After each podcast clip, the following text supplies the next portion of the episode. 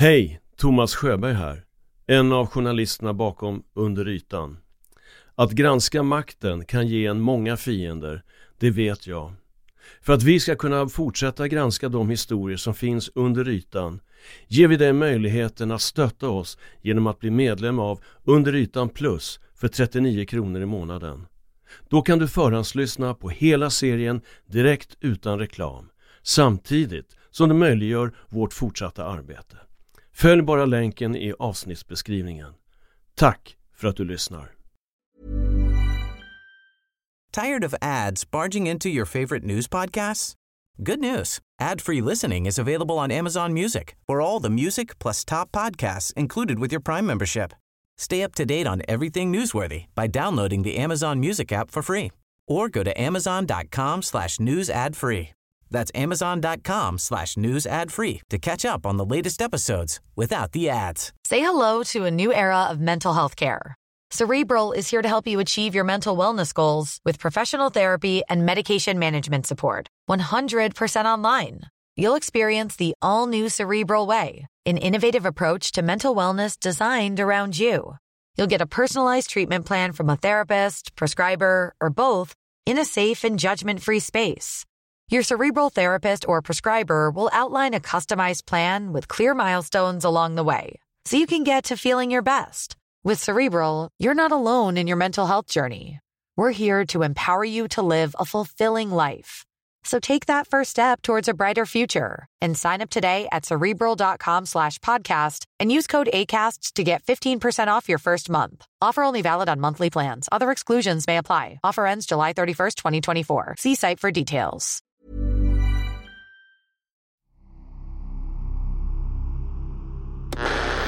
Första dagen i hovrättsprövningen av Allra-målet gick ut på att åklagarna la fram sin version av vad som hände 2012. Nej, det är precis samma bevisning som jag hade i tingsrätten och det är precis samma påståenden. Vi ska Men vad är det då som skulle göra att det här kan leda till en fällande dom? Till exempel om domstolen tar till sig bevisningen på ett annat sätt och läser vad som står i handlingarna. Advokat Slobodan Jovicic kallade åklagarens sakframställan för samma gamla skåpmat. yviga påståenden med klen förankring i verkligheten. It's Friday, July 23rd, and here are the headlines from Radio Sweden Daily. Three men from the pension company Allra have been arrested after they handed themselves in to the police. Allras VD Alexander Ernstberger som idag tillsammans med tre andra chefer dömts för mutbrott och trolöshet mot huvudman till sex års fängelse och ett näringsförbud i tio år. Det här är ett väldigt komplext mål, eh, Leif. Vad, vad är det egentligen de har gjort sig skyldiga till? Ja, alltså på, om jag ska ta det folkligt så är det en bedrägerivariant. Det är såklart ett, ett helt chockerande beslut. Eh, ett beslut som eh, inte på något sätt har väntat. Eh, särskilt inte med tanke på tingsrättens så tydliga och friande dom. Hovrätten har ju då fällt oss på att det skulle ha funnits en brottsplan tillsammans med samförstånd mellan alla parter. Och det är ju det vi har legat, lagt väldigt mycket tid och resurs på att, eh, att visa inte föreligger. Så att det inte funnits någon brottsplan. Enligt hovrätten har alla fyra varit införstådda med upplägget och varit aktiva i genomförandet av brottsplanen. De döms för att ha blåst pensionssparare på minst 137 miljoner kronor.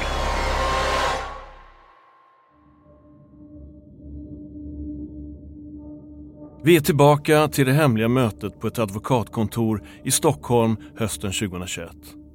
De båda advokaterna Carl-Johan Malmberg och Marcus Johansson, som båda företrätt Allra i det stora ekobrottmålet, träffar en källa som lämnar sensationella uppgifter. Det måste ju varit på initiativet av statsråd. Ja, men alltså det här är ju, om det skulle det här kunna komma upp till ytan på ett Ja. rätt sätt så är det en politisk bomb. Och då kommer Ja. det sluta med att Ma- Magdalena Andersson kommer att sluta. Ja, det är klart. Den som nämns här är alltså dåvarande finansministern Magdalena Andersson. Men vad sägs mer under mötet på advokatkontoret som är så explosivt? Vad är det som leder till att Svea hovrätt levererar ett beslut som helt vänder upp och ner på den friande domen ett och ett halvt år tidigare?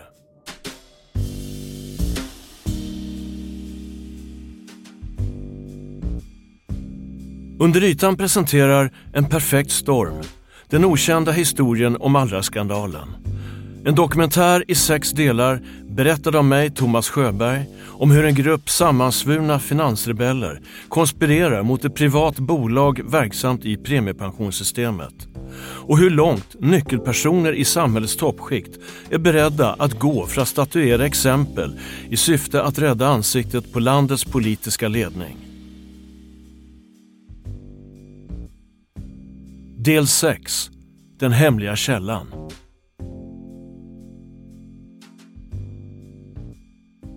Fyra röster sammanfattade omedelbara reaktionerna på den friande domen i Stockholms tingsrätt den 31 januari 2020.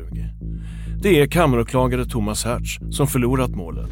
Jag tror att vi har ett problem med att domstolar förväntas besitta sakkunskapen som krävs inom alla områden. I just det här målet tyckte inte jag att det skulle behövas, för jag tyckte att de här tvistefrågorna var så pass klara. Men det visar ju på ett tydligt behov hos tingsrätten att ha en högre grad av kunskap.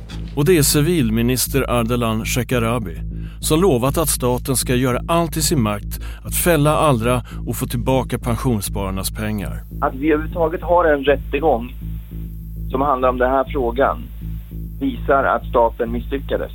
Och vi har TV4s reporter Jens B Nordström. Det var inte alls en självklar dom och det baserades igen på att tingsrätten sågade ju verkligen åklagarens framställning och frikände dem ju på alla punkter.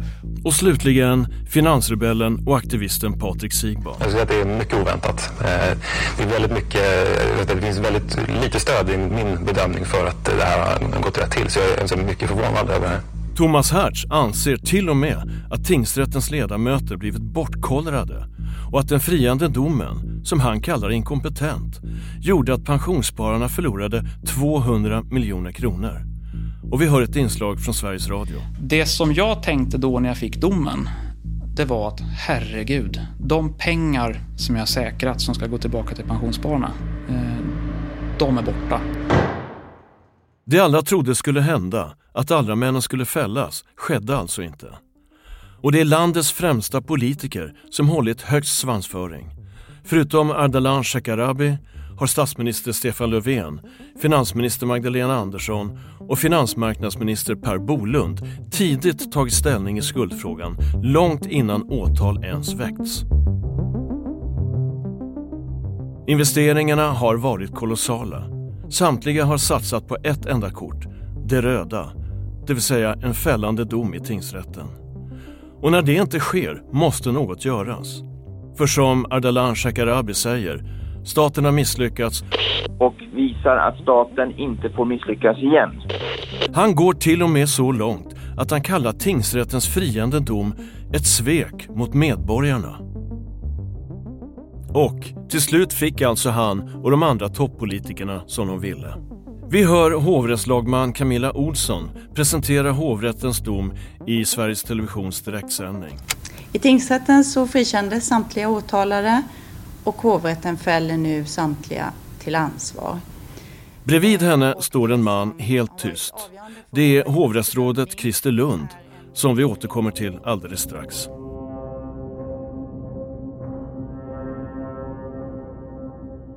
Det ser alltså ut som att ordningen är återställd. Landets politiska ledning kan andas ut, liksom tre generaldirektörer. Katrin Westling Palm, tidigare på Pensionsmyndigheten och som befordrats till samma post på Skatteverket. Det är Monica Rodrigo på Ekobrottsmyndigheten och Daniel Barr på Pensionsmyndigheten som senare kommer att befordras till samma post på Finansinspektionen. Men också kammaråklagare Thomas Hertz och de finansrebeller som leds av Patrik Sigban. Samtliga har velat få en fällande dom och nu har det alltså skett. Och Patrik Sigban, som jobbat så hårt för att krossa Allra, är kanske gladast av dem alla. Så här låter det i Expressens podcast Lägg ut. Kändes det som en seger för din granskning när domen kom? Ja, alltså när man har lagt så här väldigt mycket tid på någonting så blir det lite personligt. Jag misstänker att journalister inte ska ta saker så himla personligt och sådär. Ja. Men, men det, är, det är såklart, alltså jag är både engagerad i det här för att jag har, ja, jag är själv engagerad för att jag har tittat. Låt oss börja den avslutande delen av den här berättelsen med att granska vad som leder fram till domslutet i Svea hovrätt. Vi har tagit del av dokumentation som visar hur hovrätten på ett tidigt stadium försökt skohorna in vad som närmast kan liknas vid en trojansk häst till förhandlingen våren och försommaren 2021. Rättegången i Svea hovrätt är schemalagd att börja i mars för att pågå maj månad ut. Ett av de första tecknen på vart processen är på väg kommer redan i december 2020 då hovrätten begär hos domarnämnden att få utse Lars Gavelin som ekonomisk expert under rättegången. Han har enligt hovrätten den rätta profilen för att bedöma Allra-målet. En kompetens som alltså anses saknas för den stundande rättegången. Gavelin skulle i praktiken fungera som en av hovrättens domare i Allra-målet. Men Allras försvarsadvokater blir misstänksamma. De kartlägger Gavelins bakgrund och upptäcker omständigheter som de anser pekar på att han är jävig och därför direkt olämplig att delta i just det här målet. Bland annat ska Gavelin ha varit anställd på Finansdepartementet i 15 år varav två år, 2014 till 2016, under Magdalena Andersson. Att han känner ett av åklagarsidans vittnen från tingsrätten och att han har varit verksam i AP7 Sofa det statliga alternativet till Allra och alla andra bolag som verkar i premiepensionssystemet och som löper som en röd tråd genom hela den här berättelsen. Och, sannolikt viktigast, Gavelin känner också Daniel Barr, generaldirektören på Pensionsmyndigheten som alltså är målsägande i rättsprocessen mot Allra. Allras advokat Carl-Johan Malmberg skriver senare i en inlaga till Högsta domstolen för en objektiv betraktare framstår det som om ett av de uttalat kritiska departementen, Finansdepartementet, stod i begrepp att få en egen röst i den aktuella sitsen. Han menar alltså att Magdalena Andersson, som uttalar sig i svavelosande ordalag om Allra, att hennes departement genom Lars Gavelin i princip skulle fungera som en av hovrättens röster när domslutet senare ska avkunnas. Utöver kopplingar till kretsar som direkt uttalat sig eller vittnat för en fällande dom mot Allra så är hovrättens närmanden till Lars Gavelin värda att titta närmare på. Han kontaktas redan i mitten av november 2020 av hovrättsrådet Christer Lund som är den som senare ska formulera hovrättens domskäl. Lund mejlar tingsrättens friande dom som han vill att Gavelin ska studera. Han ber honom också att inte berätta om det här jobberbjudandet för någon. Christer Lund skriver Föreslår att du hör av dig per mail när du har hunnit bilda dig en uppfattning om målet. Vi är tacksamma om du vill behålla den här förfrågan för dig själv så länge. Gavelin svarar att han inte är någon expert på redovisning, att han aldrig arbetat med företagsvärdering och bara är ekonomiskt allmänbildad på området men att han ändå är intresserad av att medverka i rättegången på ett, som han skriver, coronasäkert sätt. Gavelin är noga med att påtala de omständigheter som kan utgöra en jävsituation. Hans yrkesmässiga relation med Daniel Barr och ett av åklagarsidans vittnen. Men det är inget som hovrättsrådet verkar bry sig om. Han vill trots allt träffa Gavelin och skriver vi föreslår som nästa steg ett fysiskt möte i hovrätten så att vi får möjlighet att bekanta oss med varandra. Har du möjlighet att komma hit på lunch på onsdag den 25 november klockan 12 till 13? Jag bedömer att det är möjligt att hålla ett sådant möte på ett rimligt coronasäkert sätt. Pandemin till trots och den potentiella jävsituationen anses kontakten mellan Lund och Gavelin så viktig att de trotsar smittrisken för att kunna träffas ansikte mot ansikte över en lunch i Wrangelska palatset på Riddarholmen. Allras advokater skickar 35 bilagor med bland annat tidningsurklipp som stöd för det misstänkta jävet till domarnämnden. Och det får effekt. Hovrätten avfärdar visserligen risken för att Gavelins omdöme skulle vara påverkat till Allras nackdel men uppmärksamheten kring frågan blir till slut för stor. Gavelin åker ut innan han ens hunnit tillträda.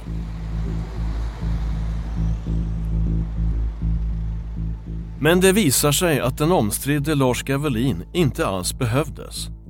Den 22 juli 2021 döms samtliga fyra männen i Allras ledning till mellan fyra och sex års fängelse och långa näringsförbud.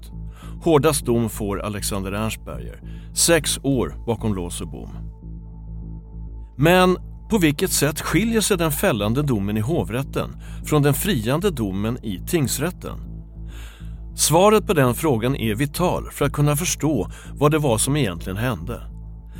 Journalisten Per Agerman har för nättidningen Realtid följt Allra-fallet och det massiva drev från medierna och en handfull av landets högsta politiker som pågått under fem års tid. Det intressanta, eh, tycker jag, som har, som har följt det här egentligen hela vägen från att det här uppdagades 2017, är att tingsrättsdomen och hovrättsdomen är så, går helt emot varandra. Och det, sånt tycker jag är intressant att kolla på. Varför är det så? Och liksom, hur, hur kan det vara så? Hur kan man göra så? Eh, helt olika, olika bedömningar. Och man kan ju säga att eh, hovrättsdomen är väldigt tydlig, väldigt eh, klar. När man läser den får man en väldigt liksom, entydig bild av att just de här skurkarna har gått in och roffat åt sig av pensionskapitalet. Det finns inga frågetecken egentligen eh, överhuvudtaget där. Men man kan också säga att den är egentligen skriven på ett sätt i princip, de har liksom följt liksom åklagarens lite storytelling-upplägg. Man har, man har egentligen gjort en, alltså, så här, jag skrev en kommentar efter domen att om så att säga, åklagaren skulle, skulle skriva domen så skulle han hamna ungefär här. Det är ungefär, den, den går väldigt mycket på hans linje helt enkelt. Nej men det är ju, det är ju en perfekt dom. dom. Domen är perfekt skriven utifrån den mediala liksom, bilden och utifrån den, den, det liksom, trycket som fanns politiskt. Så att säga. Det här var personer som inte skulle få agera på liksom, eh, pensionsmarknaden som, som, som, de gjorde. Och det är liksom, ja, oavsett vad så är de liksom skurkar som ska fällas. Det var liksom, den bilden har varit så, så kraftig så att säga, i, i, i debatten, som i, i samhällskroppen liksom, bland allmänheten. Så att, att det var liksom egentligen ingen som, som tyckte att ja, men bara, jäklar vad bra att de, alltså, att de fick dem fällda. För det, för det är också en sån klassisk grej att eh, jag har varit med i många fall, man, man blir trött på just att att eh, vad heter det, ganska uppenbart eh, skurkaktiga personer då frias i domstol för att de helt enkelt har ett sånt, sånt, sånt bra försvar. Eh, och det kanske var, var, samma här, att, att, att, många kände efter, efter tingsrättsdomen att jäklar, de, de, de gick fria, de är så tydliga skurkar, de gick ändå fria. Men då kom de till hovrätten, ja, men, okej, nu blir liksom ordningen vad heter det, återställd på något sätt. Det passar väldigt bra in i, i, i, i den bilden som många har av Allra-fallet helt enkelt. Per Agerman har inte bara följt fallet. Han har dessutom varit på plats genom hela rättegångsprocessen. Och han fäster sig särskilt vid att hovrätten lutar hela sitt resonemang i domen på begreppet brottsplan. Man kan läsa domen och se hur de har resonerat sig fram till att komma till en fällande dom. Då ser man ju att, att de är väldigt övertygade om skuld väldigt tidigt i den här domen. Man kan liksom räkna antalet meningar i domen där man tar upp försvarets motbevisning. Och det är väldigt få sådana meningar. Kan, kan man titta på den och säga att ja, men, okay, hur, hur mycket av domen tas upp av liksom, åklagaren och Pensionsmyndighetens bild av vad som har hänt och hur mycket tas upp av försvarets bild. Och då ser jag att där är en väldigt stor ojämnbörd, eh, det är inte jämnbördiga storlekar där utan det, det, är en kraftig övervikt då för, för, för, för, åklagarens bild så att säga. Och det är en sån sak som jag tycker är intressant att titta på. Jaha, men okej, varför, varför har de då valt att inte ta upp då den, den väldigt stora bevismaterialet som fanns liksom? Och där gör man ju en väldigt supersmart grej från hovrätten. är Att man, man, man säger då att det finns en brottsplan. Och det betyder att egentligen allting som de gör och allting, allt försvar de har, det bara faller bort, faller bort. Eh, man har en brottsplan så att allting man gör är egentligen bara olika steg för att genomföra brottet. Och då blir liksom varje mejl eller varje kontakt med en advokat eller revisor, eller, det blir bara en del av den här brottsplanen. Så det, det kan Allra menar ju att, att de har gjort de här affärerna enligt konstens alla regler. De har kontaktat advokater och de har kontaktat compliance-specialister. Eh, de har haft revisorer inne som har kollat på detta. De har bara gjort en helt vanlig affär på marknaden. Men hovrätten menar ju att nej men det stämmer inte. allt det har varit så steg i en brottsplan, en del av en, av, en, av, en, av en brottsplan. Och då blir det ju inte heller, ja det går inte att försvara sig mot det. Då är man ju så att säga all, allt man säger då är ju, kan ju användas emot den. Men frågan är, vad hade hänt om Allra friats även i hovrätten? Det hade ju fått väldigt stora konsekvenser eh, tror jag. Om man tar det från att du har, du har ett ungt snabbväxande företag som har gått ifrån så att säga, någon form av liksom, telefonförsäljning, rådgivning för över tio år sedan till att då bli ett eh, eget fondbolag med ett stort antal fonder och flera miljarder under förvaltning. Hundratals anställda som då från en dag till en annan bara egentligen blir av med hela sin verksamhet för att då Pensionsmyndigheten säger att ni, ni är skurkar. om de då inte var skurkar, när de då blev av, av med sina tillstånd 2017, då måste man ju backa bandet till den dagen och säga vad, vad var allra värt då och vad, vad, vad är det vi har tagit ifrån, ifrån de här personerna egentligen? Det är ju ganska mycket pengar helt enkelt. Dels, dels konkret då, mot, mot de åtalade och mot, mot, mot deras verksamhet så hade det varit en stor Ja, svårt att så att säga råda bot och liksom ge dem någon form av plåster på såren då, eh, tre eller fyra år efteråt och säga att ah, det, var, det var inte meningen att ta eran, eran verksamhet utan vi liksom bara gjorde det på att ja, vi kände för det ungefär. Nej, men det, det hade inte funkat så det hade varit väldigt svårt att, att reparera den, den, de, de stegen som man tog då för att, att säga, slå till mot alla. Man tog, man tog deras tillstånd, man, de fick inte ha sina fonder kvar, man, man eh, vad heter det, gick in och gjorde tillstånd med polisen, man gjorde, gjorde, gjorde förundersökning. Om, om det då inte var så att det fanns något, något, brottsligt här så är ju allt det ett problem så att säga för, för, för staten och, och de olika inblandade myndigheterna. Men det stannar inte vid att staten får problem om Allra skulle frias i hovrätten. Även landets högsta politiker skulle tappa ansiktet, menar Per Agerman. Sen har du ett, ett, annat problem med väl då att, att väldigt många politiker har varit ute i debatten och sagt att, att Allra i princip är, eh, ja, ska inte få finnas på det här fondtorget. De, den typen av aktörer ska inte finnas i så att säga, eh, pensionssystemet och, och eh, om de inte har gjort något fel så är det klart att då faller ju också lite grann så att säga, den retoriken platt. Eh, så att det hade fått eh, eh, stora konsekvenser skulle jag säga om de inte hade, hade lyckats få dem fällda. Det vill säga, en friande dom skulle kräva alldeles för högt pris för staten. Inte bara i förlorat anseende, utan även i ett massivt skadeståndskrav från Allra. Därför var en fällande dom det enda alternativet. Jag tror att väldigt många var väldigt nöjda över att domen var så tydligt fällande och att de fick så långa straff och det var så solklart. Jag tror att många var väldigt nöjda med det. Det man kan se är ju att alla har använt sig av den argumentationen. Inte minst åklagaren då eh, har ju på olika sätt, både i media och även i, i de olika, under de olika förhandlingarna just sagt det. Att man har, man har tagit pengarna och sprungit helt enkelt. Och det är återigen en, en sån här, det är ju en perfekt story liksom. Det är ju väldigt lätt att säga, det, alla förstår liksom. Vi har en, en hög med pengar som ska förvaltas och så kommer man med sin stora spade och kör det till en skottkärra som man sen springer iväg med liksom, på sidan sådär. Den bilden är väldigt lätt att förstå för alla. Liksom. Men då hade, då hade ju så att, säga, så att säga, systemet funkat. Att man hade så att säga, hittat de här personerna, man hade eh, utrett dem, stoppat dem från sin verksamhet och sen fått dem fällda också. Liksom. Det, ja, då har ju liksom kontrollsystemet funkat. Och som sagt att storyn bör ju sluta med en fällande dom i och med att det var en sån, det är en sån perfekt liksom, skurkhistoria. Liksom. Du har ju också då de här två grundarna som, som då har fått mycket uppmärksamhet för sina då, sin, sin, så sitt privata agerande med liksom, uh, olika uh, köp av hus och köp av uh, helikoptrar och grejer. Det, det, liksom, det passar ju väldigt bra in i den här bilden. Att de är väldigt så att säga, typiskt eh, kortsiktiga, eh, giriga skurkar som bara vill så att säga, sno åt sig eh, pengar och snabbt köpa liksom, lyxprodukter och grejer. Liksom. Det är ju ingenting som så att säga, har, har hjälpt försvaret eh, om man säger så. Utan där har de, ju, de blivit liksom, nersmetade med, med sitt eget beteende. Liksom. Sen om det då haft, liksom, om det haft en relevans och varit en affärsidé att, att, uh, att, att säga, eh, äga helikoptrar och hyra ut dem och sådana saker. Det, det, är liksom, ja, det är inte det som man får ut i media utan det, där blir det mer att du får ut den här, liksom, de, de åker helikoptrar som eh, glassiga skurkar. Liksom. Vi har hört ekonomijournalisten Per Agerman resonera kring de olika domsluten, i synnerhet vad som ligger bakom de juridiska prövningarna i Allra-fallet. Men det finns ytterligare omständigheter som förklarar den fällande domen.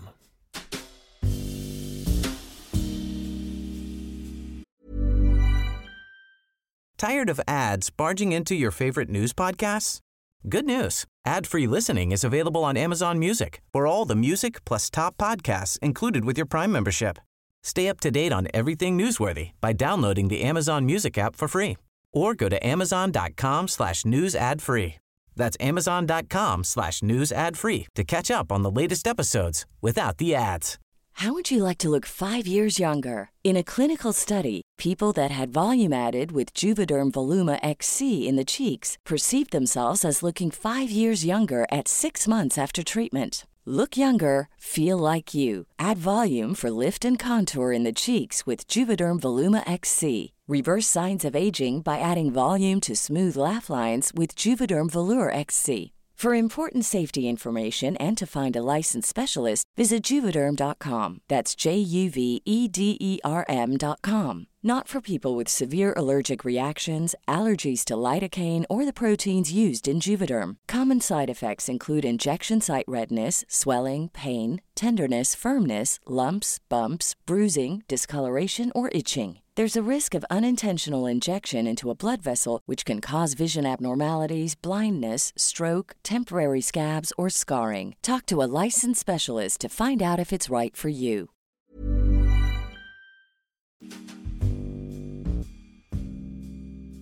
Alexander Ernstbergs advokater överklagar till Högsta domstolen i augusti 2021, bara någon månad efter hovrättens dom och åberopar bland annat grova rättegångsfel, det vill säga att deras klient inte fått en rättvis prövning. Men så händer något som ett par månader senare får dem att komplettera överklagandet. Det jäv som tidigare påtalats får nu sin sannolika förklaring. Alltså svaret på frågan varför hovrätten varit så angelägen om att ta in Lars Gavelin som expert i rättegången. Han som under en stor del av sin karriär haft nära band till regeringen och Finansdepartementet. Ernstbergs advokat Carl-Johan Malmberg och Allras advokat Marcus Johansson har fått upplysningar från en hemlig källa. Uppgifter som pekar på ett annat och mer omfattande jäv och som helt ändrar historieskrivningen.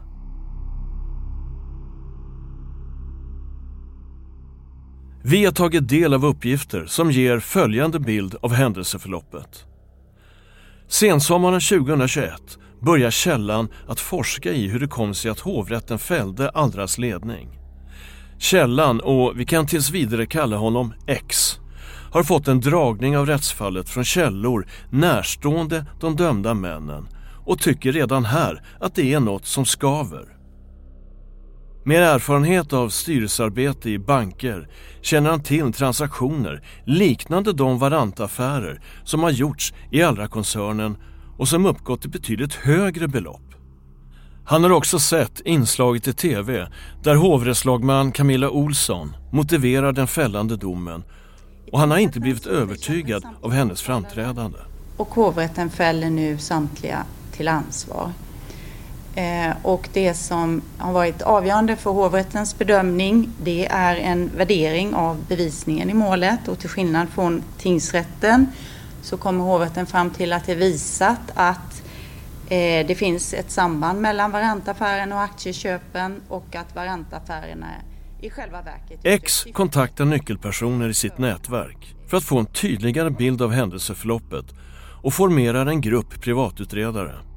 Uppgifterna de får fram pekar på att processen i hovrätten inte gått rätt till.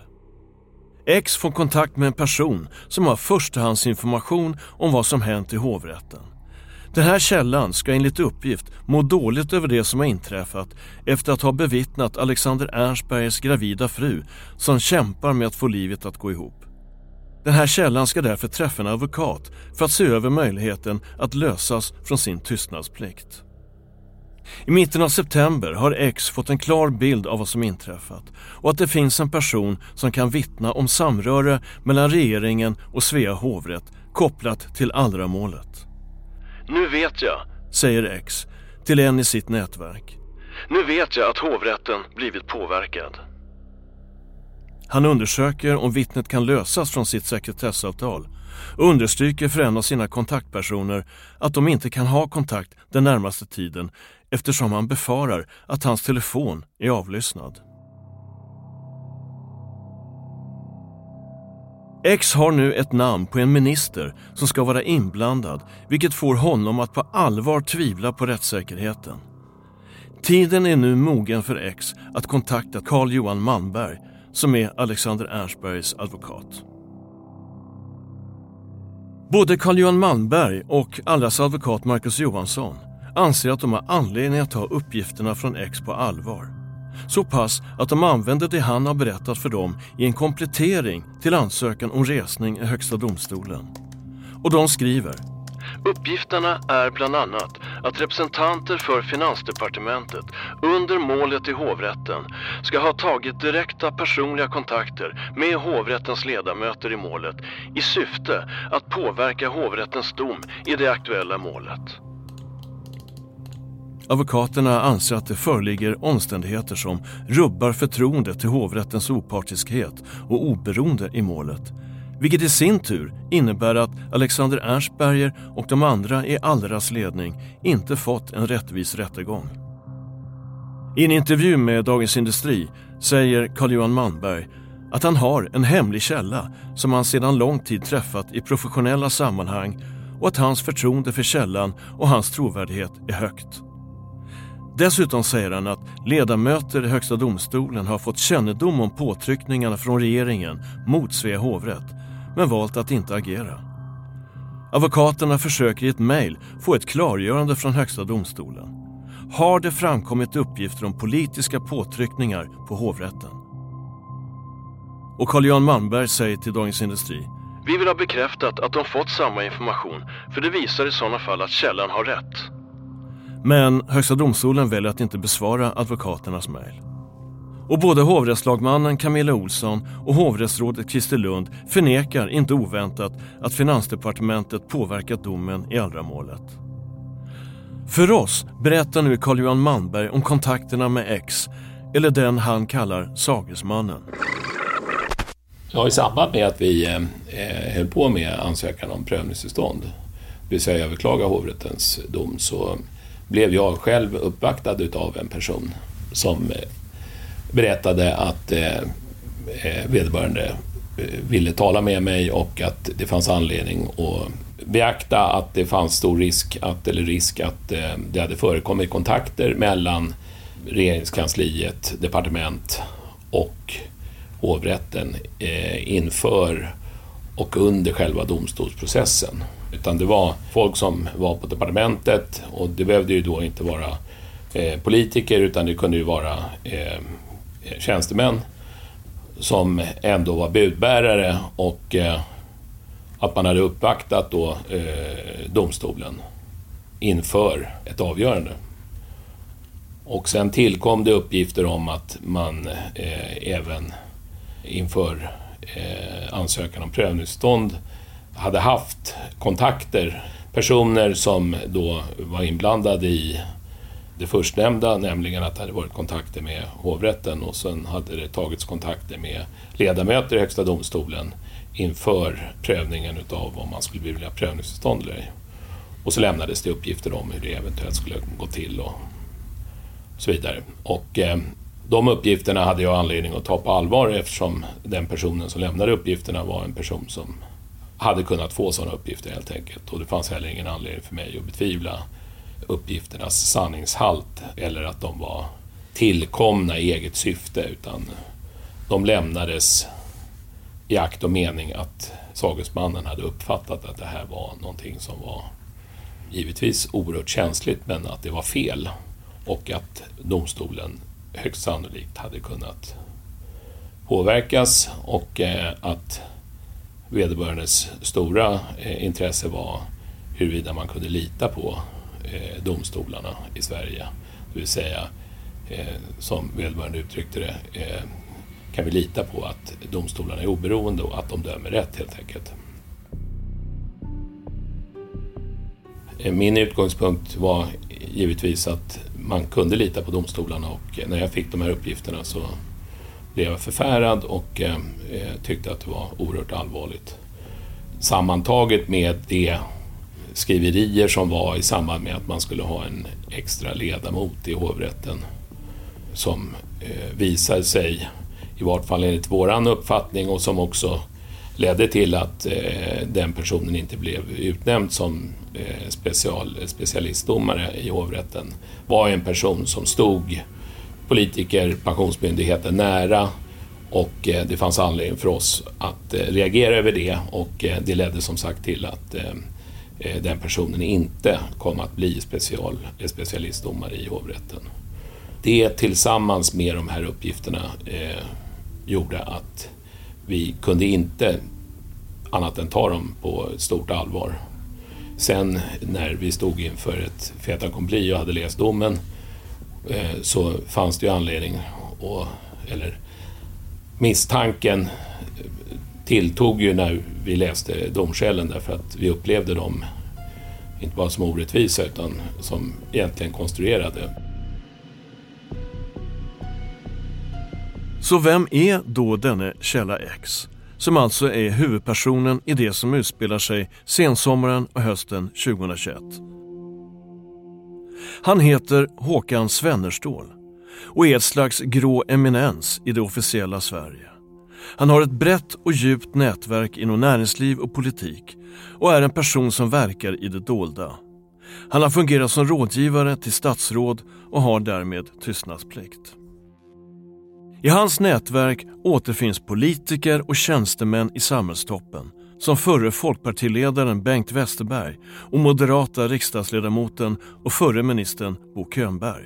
Svennerstål har också arbetat för tidigare näringsministern och centerpartiledaren Maud Olofsson och är god vän med förre landshövdingen i Jämtlands län, Göran Hägglund, tillika statssekreterare åt Maud Olofsson.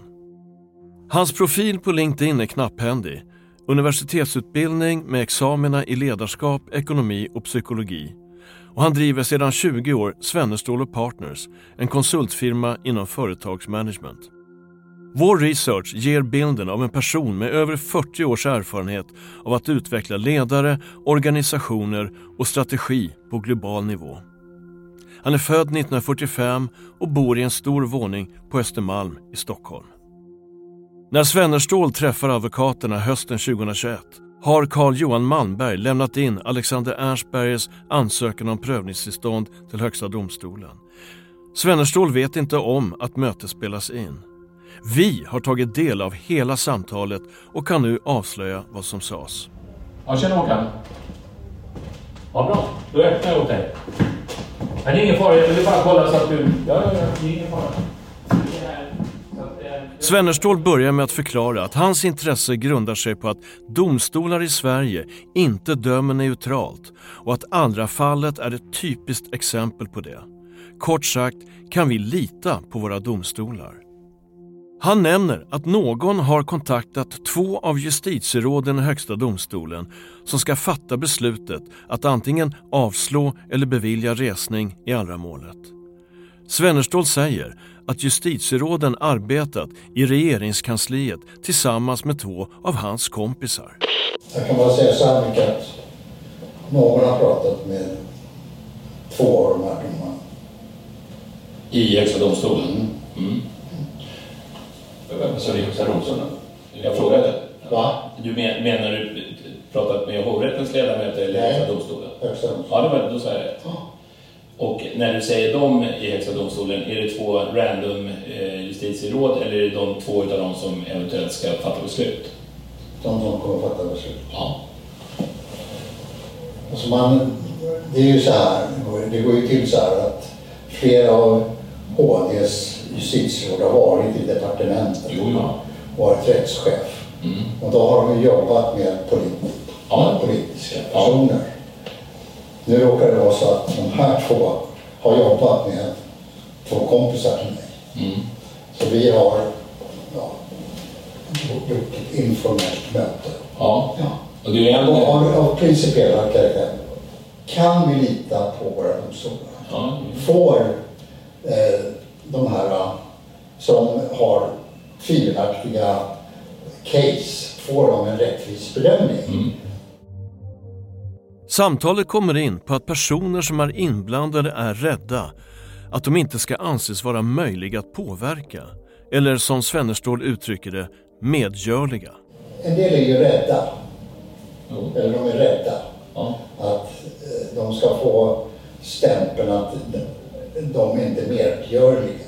Och så säger han något som är sensationellt. Det har ju varit möten där tjänstemän från en pensionsmyndighet har varit med och haft en avvikande åsikt i förhållande till ledamöter i pensionsmyndighetens styrelse som har haft direktkontakt med Magdalena. Han pratar alltså om möten där tjänstemän från Pensionsmyndigheten haft en avvikande åsikt i förhållande till ledamöter i Pensionsmyndighetens styrelse och som har haft direktkontakt med Magdalena Andersson.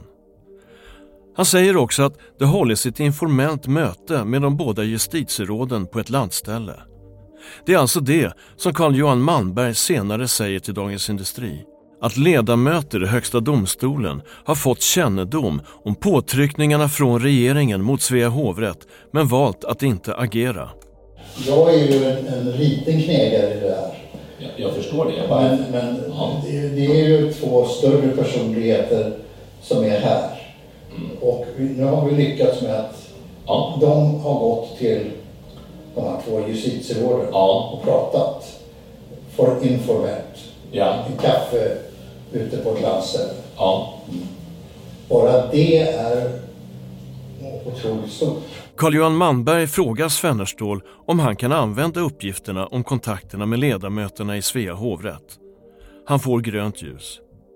Och nu blir Svennerstål mer konkret om att det har förekommit kontakter mellan regeringskansliet och Svea hovrätt. Är det tjänstemän på Pensionsmyndigheten då som har... Nej, det kan jag, Nej, okay. det, det kan jag inte säga. Men alltså, det har kom, förekommit sådana kontakter ja. mellan Finansdepartementet och... Ja, just det. Och, och att Finansdepartementets chef, den vet vi vem det är. Mm. Och hon skulle då skicka... Nej, inte hon, men Nej. någon annan. Ja. Det är ju en sakkunnig som inte är registrerad anställd. Ja, just det. Ja. Som, är, som är promenerar till ja, Riddarholmen? Jag vet inte hur det har gått till. Nej, jag förstår. Men, men som tog sig till Riddarholmen? Absolut. Ja. Och, och, men det måste ju varit på initiativet av statsrådet? Ja, men alltså det här är ju, om det skulle det här kunna komma upp till ytan på ett ja. rätt sätt så är det en politisk bomb. Och då kommer ja. det sluta med att Magdalena Andersson kommer ja. att sluta. Ja, det är klart. Ja. Magdalena skulle alltså tvingas avgå om det Svennerstål säger kom fram. Att en medarbetare till henne har fungerat som budbärare mellan Rosenbad och Riddarholmen. Den personen uppges vara en kvinna som efteråt fått kalla fötter när hon insett vad hon har ställt till med och tagit kontakt med en advokat för att se över möjligheten att lösas från sin tystnadsplikt. Hon har sedan sjukskrivit sig och inte längre velat träda fram. Och då den, den sista frågan, det, det, så att jag också förstår det. Den här personen, vi, vi talade ju om en person, inte namngiven, men en person som övervägde om vederbörande skulle gå till pressen och, och liksom lägga upp en, en story eller en, en sanningen eller vad man ska säga. Och eh, att vederbörande hade varit hos eh, eh, sin advokat eller sina advokater och blivit så att säga rådfrågad. Eller rådfrågades, eh, rådfrågade advokaterna. Är, är den processen död eller är det... Nej, den är inte död men personen vill inte Det är ett annat spår. Så vi, har, vi, vi jobbar inte det spåret. Men det spåret har lett till just den här diskussionen. Mm. Så han eller hon som gick till advokaten oavsett råd har sagt nej men det är inte värt att göra det? Jo, eh, men det finns andra problem där. Ja. Personen har blivit sjuk. Hon har alltså blivit sjuk, säger Svennerstål och har därför valt att inte ta processen vidare. Mötet avrundas med att advokat Marcus Johansson säger att Allras hårda motstånd från köpstoppet, avregistreringen från premiepensionssystemet till rättsprocessen i domstol fått Pensionsmyndigheten att inse att man inte haft tillräckligt på fötterna gentemot Allra men att det har gått så långt i processen att det inte varit möjligt att göra annat än att fortsätta ända in i kaklet. Och jag vet också att man internt på Pensionsmyndigheten efter att man väl, liksom, efter vi började svara och gå i polemik, så ångrar de att de valde det som ett offer, men de kan inte backa tillbaka. Han tillägger att andra visserligen legat nära gränserna för det tillåtna i sina affärer men att de ändå gjort allting enligt gällande regler. Och det ansågs vara tillräckligt för att använda Allra för att statuera ett exempel. Vilket Håkan Svennerstål bekräftar. Ska jag vara helt ärlig Eh, om, du, om du tänker dig att du har om du tänker dig att du har tio stycken reglage som du kan ställa från 1 till 10 och går du över 10 så hamnar du i en röd zon som är kriminellt. Ja. Eh, Så är det här, det här är killar som har ställt reglagen på 8 och 9. Eh, Men de har gjort allting by the book.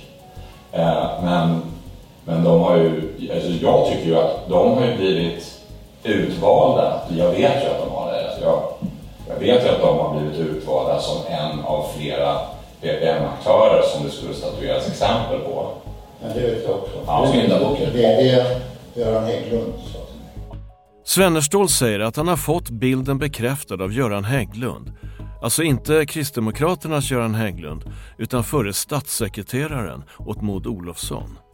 När vi ringer Göran Hägglund förnekar han dock all kännedom om det som Svennerstål berättat för advokaterna. Eh, Håkan säger det nämligen att eh, du har sagt till honom att Allra eh, användes för att statuera ett exempel för att få bort oseriösa aktörer på fondtorget. Känner du igen det? Nej, du. Det, jag har inte ens någon minne med att jag har pratat aldrig med honom. Men Nej. det... Nej, det känner jag verkligen inte igen. Så för att sammanfatta.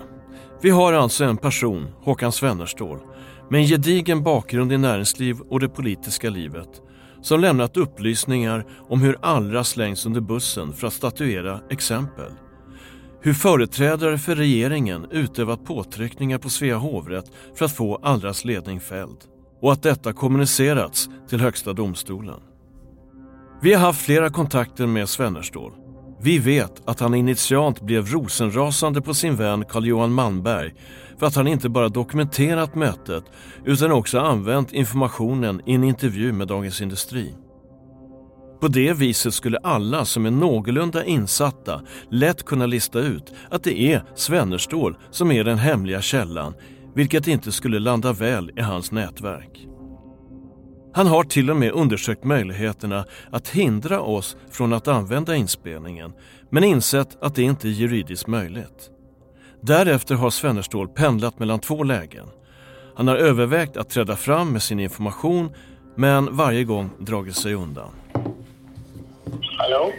Vid vårt första samtal intar han positionen att han ingenting vet. Ja. Och vi har tagit del av eh, dokumentation. Jag, jag, jag har ingenting att säga. Okej. Att, eh, ingenting. Okej. Ja, ja, men jag tänkte bara säga att vi vill gärna få dig att kommentera det du säger i en av de inspelningarna. Nej, jag, jag vi- vill inte säga någonting. Jag har sagt till eh, advokaten redan, har tydliggjort väldigt tydligt. Det finns inga underlag för jäv. Absolut inte. Vad så, det finns inga underlag för... Det finns inga underlag för jäv. Men redan dagen efter ringer han tillbaka och nu är tonfallet närmast förbindligt. Det här är Håkan Sönnerstål. Ja, hej, Thomas Sjöberg här.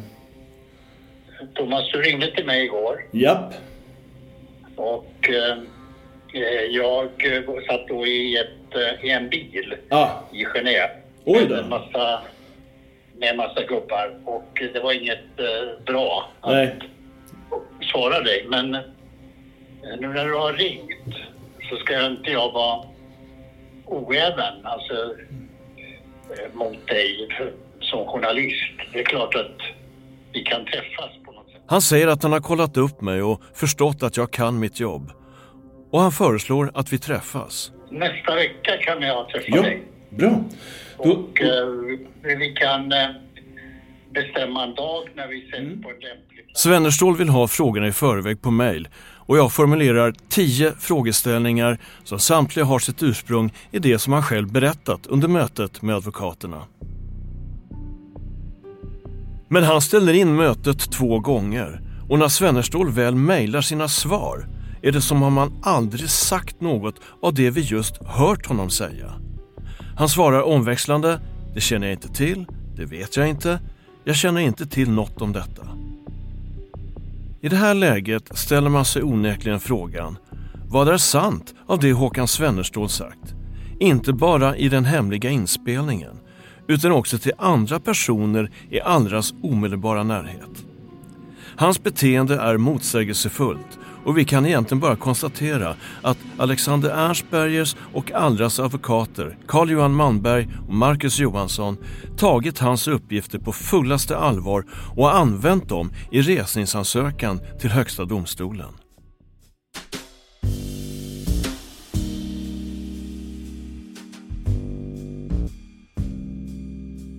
Alexander Ernstberger och de andra i Allras ledning har nu suttit fängslade sedan augusti 2021. Ska de sitta där?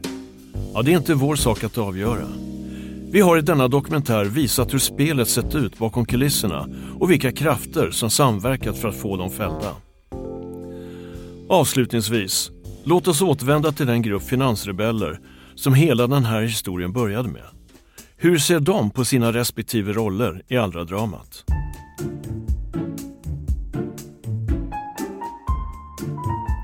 Vi hör Mikael Nyman, chefredaktör på Pensionsmyndigheterna.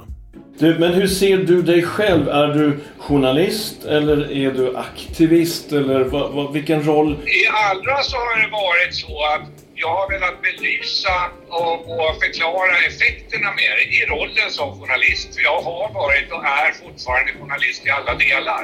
Men visst, jag är ju, eh, står ju fri att ha åsikter om saker och ting. På det sättet så, det jag tycker illa om och det jag vill gräva i, där har jag ju åsikter. Precis. Eh, Du har ju uttryckt det som att du, du är beredd att gå ganska långt, nästan hur långt som helst för att driva månglarna ur templet som du uttrycker det. Ja, det har jag gjort, ja. Precis så. Ja. Men jag, jag, det- Jag är samtidigt extremt kritisk mot dels hur det här systemet med premiepension sattes upp, vilket var extremt naivt när man gjorde det.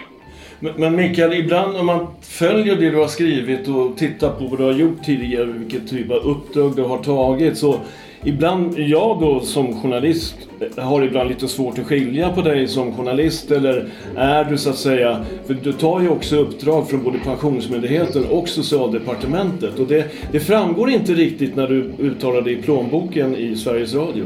Jag, jag tänker själv att det skulle kanske vara lite problematiskt att du som journalist och utgivare av Pensionsnyheterna så tydligt arbetar på uppdrag för ena sidan i den här rättsprocessen som sätter igång då våren 2017. Ja. Nej, jag jobbar inte bara för ena sidan. Jag har hört bägge sidor. Jag har suttit och pratat med Alexander uppe på hans kontor och jag har skrivit om vad han har gjort och han har fått uttrycka sig väldigt Ja, tydligt. jo men min poäng är att du är ju en uppdragstagare åt en part i den konflikten, i den brottsmålsprocessen. Ja, jag skulle kunna företräda det eller domstolarna eller vad du vill. Det vill säga att förse, eh, förse alla med rätt fakta. Det har varit min eh, princip hela tiden, absolut. Och det, det, det gör jag fortfarande. Jag följer den där juridiken fortfarande. Mm. Mikael Nyman är alltså väldigt tydlig med hur han ser på sin roll i det här dramat. Och så har vi Patrik Sigban, navet i Finansrebellerna, som började hela granskningen av Allra tillsammans med Per Brantemark på Pensionsmyndigheten. Och som, som har jag ju stämt av under resans gång med mina, mina eh, mitt nätverk. Alltså tänker jag rätt? Eh, alltså, är det, kan det vara så här det går till? Och sen när jag har begärt ut handlingar och kommit fram till slutsatser så har jag löpande matat Ekobrottsmyndigheten och Pensionsmyndigheten med, med det jag har funnit. Jag tycker det är jätteintressant att du som en oberoende granskare som är i den här gruppen, att du får en... Det du kan bidra med till själva i rättsprocessen och i, så att säga, för Pensionsmyndigheten som blivande målsägande i det här målet. Du spelar en väldigt stor roll i, i, i den kontexten, har jag förstått. Ja, men jag, jag vet inte hur mycket myndigheten hade koll på innan, innan jag gav dem de här uppgifterna. Vilken myndighet pratar du om nu? Eh, pensionsmyndigheten eh, framför allt. Så att eh, Ekobrottsmyndigheten hade jag ju inte, hade, hade jag inte, jag kände ju ingen på Ekobrottsmyndigheten, de skickade bara uppgifter till. Medan jag råkade känna Per Brantemark på Pensionsmyndigheten. Så vi umgå, har ju umgåtts, umgåtts privat. Vi spelade innebandy på gymnasiet och så vidare. Så vi har ju följt, följt varandra under, under många år. Så det, det är ju ingen, ingen hemlighet att vi, vi pratar om, om, om jobbet och sådär. Och då, då, så, så när jag gav uppgifter till Pensionsmyndigheten, då gav jag det till honom för det, för det är min kompis. Förutom Per Brantemark på Pensionsmyndigheten har Sigbarn också haft nära kontakt med åklagaren Thomas Hertz. Eller hur, hur gick det där till? Det är bara så nyfiken nej, på att det, är höra. väldigt, det är väldigt enkelt. Jag gick Ja. in på ekobrottsmyndigheten.se och så ti- tipsa tipslåda. Så mejlade jag till eh, den där lådan. Alltså det här är mina fynd och så skickade jag några pdf-filer och, och grejer. Men, men du har ju en, en, en, en, en eh, kontakt med Thomas Hertz under den här perioden.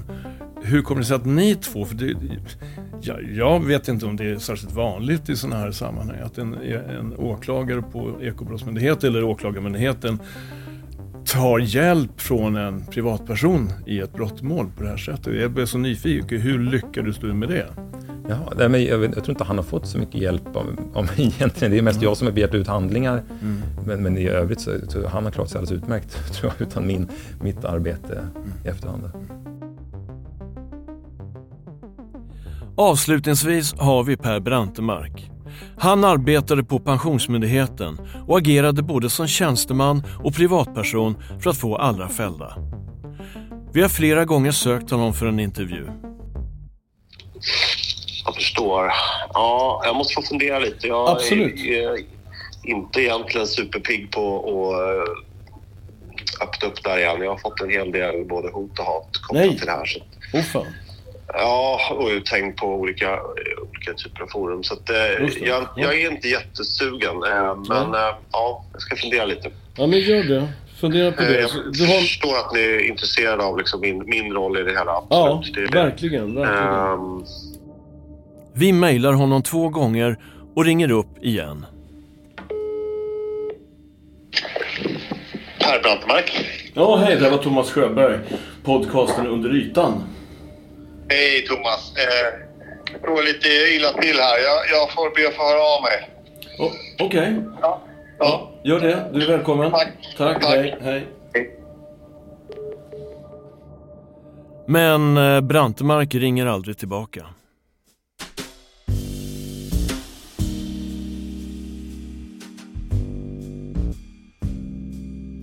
Du har lyssnat på sjätte och sista delen av En perfekt storm. Den okända historien om Allra-skandalen. En dokumentär om mig, Thomas Sjöberg och Anders Nyström. Producerad av Current Affairs. I den här dokumentären har vi berättat om det hittills okända spelet bakom kulisserna som leder till att Alexander Ernstberger och hans kompanjoner döms till långa fängelsestraff. I vår berättelse tar vi dock inte ställning i skuldfrågan, det vill säga om de inblandade är skyldiga eller oskyldiga. Research Evelina Koko och Emiliano Strauss. Klippning och ljudläggning Runsten Media. Vignettmusik komponerad av Carl Gartmyr. Utöver våra egna intervjuer har vi också hört ljudklipp från TV4, Yle, Sveriges Television, Sveriges Radio, Svenska Dagbladet, Dagens Industri, Aftonbladet, Expressen, Pensionsmyndigheten och AP7 Sofa-fonden.